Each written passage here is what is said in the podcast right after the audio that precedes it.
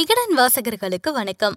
மாதந்தோறும் சம்பளம் பெறுபவர்களுக்கே நீண்ட கால நிதி இலக்குகளை அடைவதற்கு அதை தாண்டி இரண்டாவது வருமானம் என ஒன்று தேவைப்படுகிறது. இதற்காகத்தான் பலரும் முதலீட்டை தேர்வு செய்கிறார்கள். இந்த நிலையில் பணி ஓய்வு பெற்றவர்கள் பற்றி சொல்லவே வேண்டாம். ஓய்வு கால தொகுப்பு நிதி தவிர்த்து இன்னும் நல்ல முதலீடுகளை தேர்வு செய்து திட்டமிட்டால் மட்டும்தான் உயரும் பணவீக்கத்திற்கேற்ப வாழ்க்கை செலவுகளை சமாளிக்க முடியும். அதற்கான ஆறு வழிகளை இந்த வார தி சேலரி அக்கவுண்ட் எபிசோட்டில் விளக்குகிறார் ஏஸ் மணி தளத்தின் நிறுவனர் சிவகாசி மணிகண்டன். பணி ஓய்வு பெற்றவர்கள் நிம்மதியாக அவர்களின் இரண்டாவது வருமானத்தை ஈட்ட அவர்களின் முதலீடுகள் மூலம் நிலையான வருமானம் வருவது அவசியமாகும். பலரும் பணி ஓய்வு காலத்திற்கு என ஒரு தொகுப்பு நிதியை சேர்த்து வந்திருப்பார்கள். குறைந்தபட்சம் என்பிஎஸ் முதலீடு பணியாளர் சேமநல நிதி பொது சேமநல நிதி மியூச்சுவல் ஃபண்ட் முதலீடு என ஏதாவது இருக்கும் அல்லது இவற்றின் கலவையாக கூட இருக்கும். முதலீடுகள் எதுவாக இருந்தாலும் அதை கீழ்கண்ட ஏழு வகையான முதலீடு திட்டங்களில் போடுவது மூலம் ரிட்டையர்மெண்ட் காலத்தில் மாதந்தோறும் நிலையான தொகையை செலவுக்கு பெற முடியும். வங்கி பிக்சட் டெபாசிட் பணி ஓய்வு பெற்றவர்களில் பெரும்பாலானோர் அவர்களின் ஓய்வு கால தொகுப்பு நிதியை வங்கி பிக்சட் டெபாசிட்டில் தான் போட்டு வைக்கிறார்கள். தற்போதைய நிலையில் பொதுத்துறை வங்கிகளில் பொது பிரிவினருக்கு வட்டி ஏழு புள்ளி ஐந்திலிருந்து எட்டு சதவீதமாக இருக்கிறது. இது பணவீக்க விகிதத்தை விட சிறிது அதிகமாக உள்ளது. வழக்கமான பிக்சட் டெபாசிட்களில் மூத்த குடிமக்களுக்கு பூஜ்ஜியம் புள்ளி இரண்டு ஐந்து சதவீதம் அல்லது பூஜ்ஜியம் புள்ளி ஐந்து சதவீதம் கூடுதல் வட்டி வழங்கப்படுகிறது. தனியார் வங்கி மற்றும் ஸ்மால் ஃபைனான்ஸ் வங்கிகளில் மூத்த குடிமக்களுக்கான சிறப்பு திட்டத்தின் மூலம் எட்டு புள்ளி ஏழு பூஜ்ஜியம் சதவீதம் வரை வட்டி வழங்கப்படுகிறது. ஒருவர் பெயரில் போடப்படும் டெபாசிட்டுக்கு வங்கி அல்லது ஸ்மால் ஃபைனான்ஸ் வங்கியில் வட்டியுடன் சேர்த்து ரூபாய் ஐந்து லட்சம் வரைக்கும் தான் டெபாசிட் இன்சூரன்ஸ் மூலம் பாதுகாப்பு இருக்கிறது. வங்கி திவாலாகும் பட்சத்தில் ஒருவருக்கு வட்டியுடன் சேர்த்து அதிகபட்சம் ரூபாய் ஐந்து லட்சம் தான் கிடைக்கும். எனவே துணைவர் பெயரில் முதலீடு செய்வது வேறு வங்கிகளில் பிரித்து முதலீடு செய்வது மூலம் ரிஸ்கை தவிர்க்க முடியும். தபால் அலுவலக மாத வருவாய் திட்டம். மாதந்தோறும் வட்டி வருமானம் கிடைப்பது போல இந்த தபால் அலுவலக மாத வருமான திட்டம் வடிவமைக்கப்பட்டுள்ளது. இது மத்திய அரசின் திட்டம் என்பதால் முதலீடு மற்றும் வட்டி வருமானத்திற்கு நூறு சதவீதம் உத்தரவாதம் உள்ளது. இந்த திட்டத்தில் செய்யப்படும் தொகைக்கு தற்போது ஆண்டுக்கு ஏழு புள்ளி நான்கு சதவீதம் வட்டி அளிக்கப்பட்டு வருகிறது. ஒருவர் பெயரில் அதிகபட்சம் ரூபாய் ஒன்பது லட்சம் வரை டெபாசிட் செய்யலாம். செய்யலாம். இதுவே ஜாயிண்ட் கணக்கு என்றால் ரூபாய் பதினைந்து லட்சம் வரை டெபாசிட் செய்யலாம். தற்போதைய நிலையில் தம்பதியர் ரூபாய் பதினைந்து லட்சம் முதலீடு செய்தால் மாதம் ஒன்பதாயிரத்து இருநூத்தி ஐம்பது ரூபாய் கிடைக்கும். ஜாயிண்ட் கணக்கில் இருவர் முதலீடு செய்யும் போது சமமான தொகையை முதலீடு செய்ய வேண்டும். இதில் மாதந்தோறும் வட்டி வருமானம் பெற முடியும். இந்த திட்டத்தின் முதிர்வு காலம் ஐந்து வருடங்களாகும். முதலீடு செய்த ஓராண்டிற்குள் பணத்தை எடுக்க அனுமதியில்லை.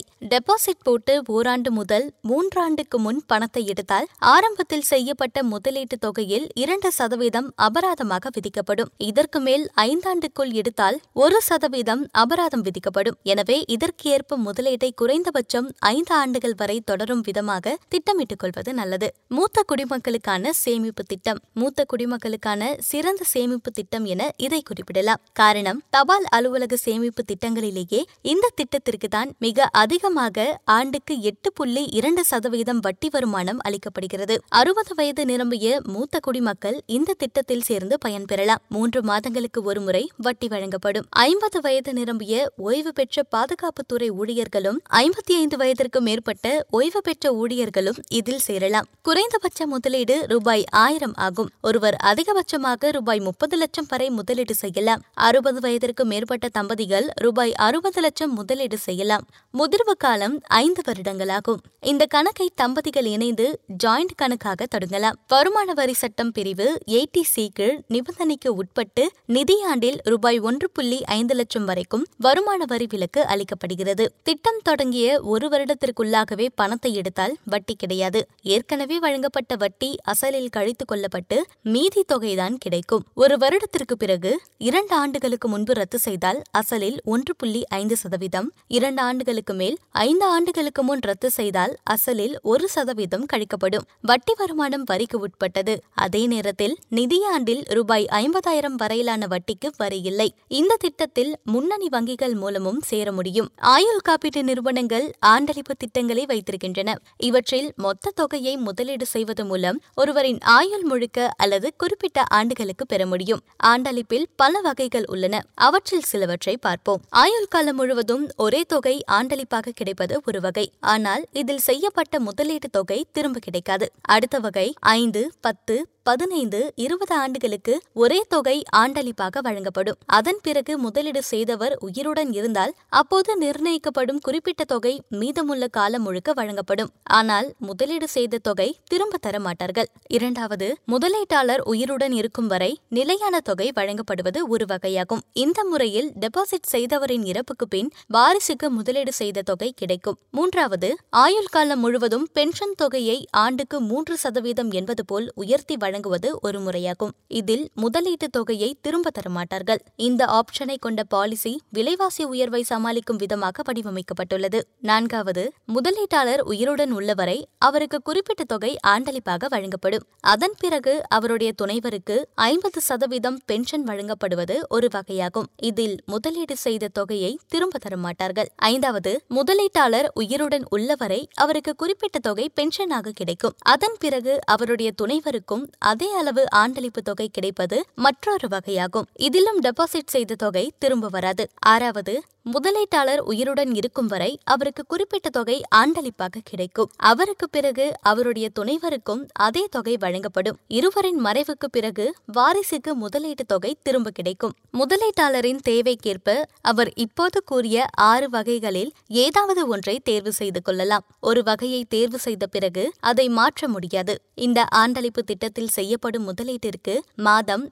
காலாண்டு அரையாண்டு ஆண்டுக்கு ஒருமுறை ஆண்டளிப்பு தொகையை பெற்றுக்கொள்ளும் வசதி இருக்கிறது. பல ஆண்டுகளுக்கு பிறகு பென்ஷன் கிடைக்கும் தாமத ஆண்டளிப்பு திட்டம் மற்றும் உடனடி ஆண்டளிப்பு பெறும் திட்டம் இருக்கிறது. ஒருவர் பென்ஷன் போல் மாதம் எவ்வளவு தொகை எப்போது வேண்டும் என்பதை கணக்கிட்டு அதற்கேற்ப திட்டத்தை தேர்வு செய்து கொள்ளலாம். பாலிசியை தனியாகவோ தம்பதிகள் இணைந்தோ எடுத்துக் கொள்ளலாம். இந்த பாலிசியில் கட்டும் பணத்திற்கு வருமான வரி பிரிவு எயிட்டிசியின் துணை பிரிவான எயிட்டிசிசிசியின் கீழ் நிதியாண்டில் ரூபாய் ஒன்று புள்ளி ஐந்து லட்சம் வரைக்கும் வரிச்சலுகை இருக்கிறது. ஆண்டளிப்பு தொகைக்கு வருமான வரி உண்டு. ஒருவர் எந்த அடிப்படை வரியில் ஒருவர் எந்த அடிப்படை வரியில் வருகிறாரோ அதற்கு ஏற்ப வரி கட்ட வேண்டும். எவ்வளவு நாட்களுக்கு பிறகு ஆண்டளிப்பு தொகை தேவை? எந்த வகையில் தேவை என்பதை பொறுத்து ஆண்டுக்கு வட்டி வருமானம் சுமார் எட்டிலிருந்து ஒன்பது சதவீதம் கிடைக்கும். NPS pension plan. வேலை பார்க்கும் காலத்தில் என்பிஎஸ் திட்டத்தில் முதலீடு செய்து வந்த தொகையில் அறுபது சதவீதம் அறுபது வயதில் தரப்படும். இந்த தொகைக்கு வருமான வரி கிடையாது. மீதியுள்ள நாற்பது சதவீத தொகை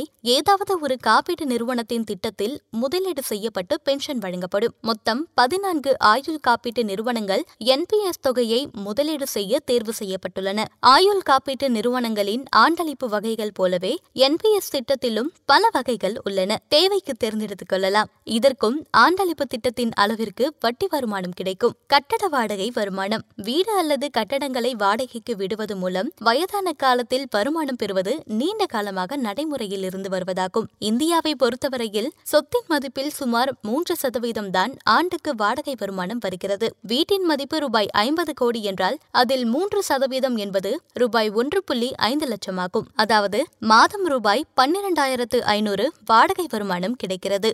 வீட்டின் மதிப்பு ஆண்டுக்கு சுமார் ஐந்து சதவீதத்திற்கு மேல் அதிகரிக்கும் பட்சத்தில் எட்டு சதவீதம் என்பது நல்ல வருமானம்தான் இதுவே வர்த்தக கட்டடம் என்றால் அதன் மூலம் ஆண்டுக்கு எட்டு சதவீத வாடகை வருமானம் எதிர்பார்க்கலாம். சொத்தின் மதிப்பு ஆண்டுக்கு சுமார் ஐந்து சதவீதத்திலிருந்து எட்டு சதவீதம் அதிகரித்தால் இதுவும் நல்ல முதலீடு எனலாம். ஆனால் வர்த்தக கட்டடங்களை வாங்க கோடிக்கணக்கில் பணம் தேவையாக இருக்கும். மியூச்சுவல் ஃபண்ட் எஸ்டபிள்யூபி முறை. ஓய்வு கால தொகுப்பு நிதியை மியூச்சுவல் ஃபண்டில் ரிஸ்க் குறைவான கடன் ஃபண்டுகள் ஓரளவிற்கு ரிஸ்க் கொண்ட ஹைபிரிட் ஃபண்டுகள் மற்றும் அதிக ரிஸ்க் கொண்ட பங்கு சந்தை ஃபண்டுகளில் முறையே ஐம்பது சதவீதம் முப்பது சதவீதம் மற்றும் இருபது சதவீதம் என பிரித்து முதலீடு செய்ய வேண்டும். இதில் கடன் ஃபண்ட் முதலீட்டில் அடுத்த மாதத்திலிருந்து சிஸ்டமேட்டிக் வித்ராயல் பிளான் என்கிற எஸ்டபிள்யூபி முறையில் மாதம் குறிப்பிட்ட தொகை எடுத்து செலவு செய்யலாம். இரண்டு மூன்று அல்லது நான்கு ஐந்து ஆண்டுகள் கழித்து விலைவாசி உயர்வுக்கு ஏற்ப ஹைபிரிட் ஃபண்ட் மற்றும் ஈக்விட்டி ஃபண்டுகளிலிருந்து பணத்தை எடுத்து செலவு செய்யலாம். தொகுப்பு நிதியிலிருந்து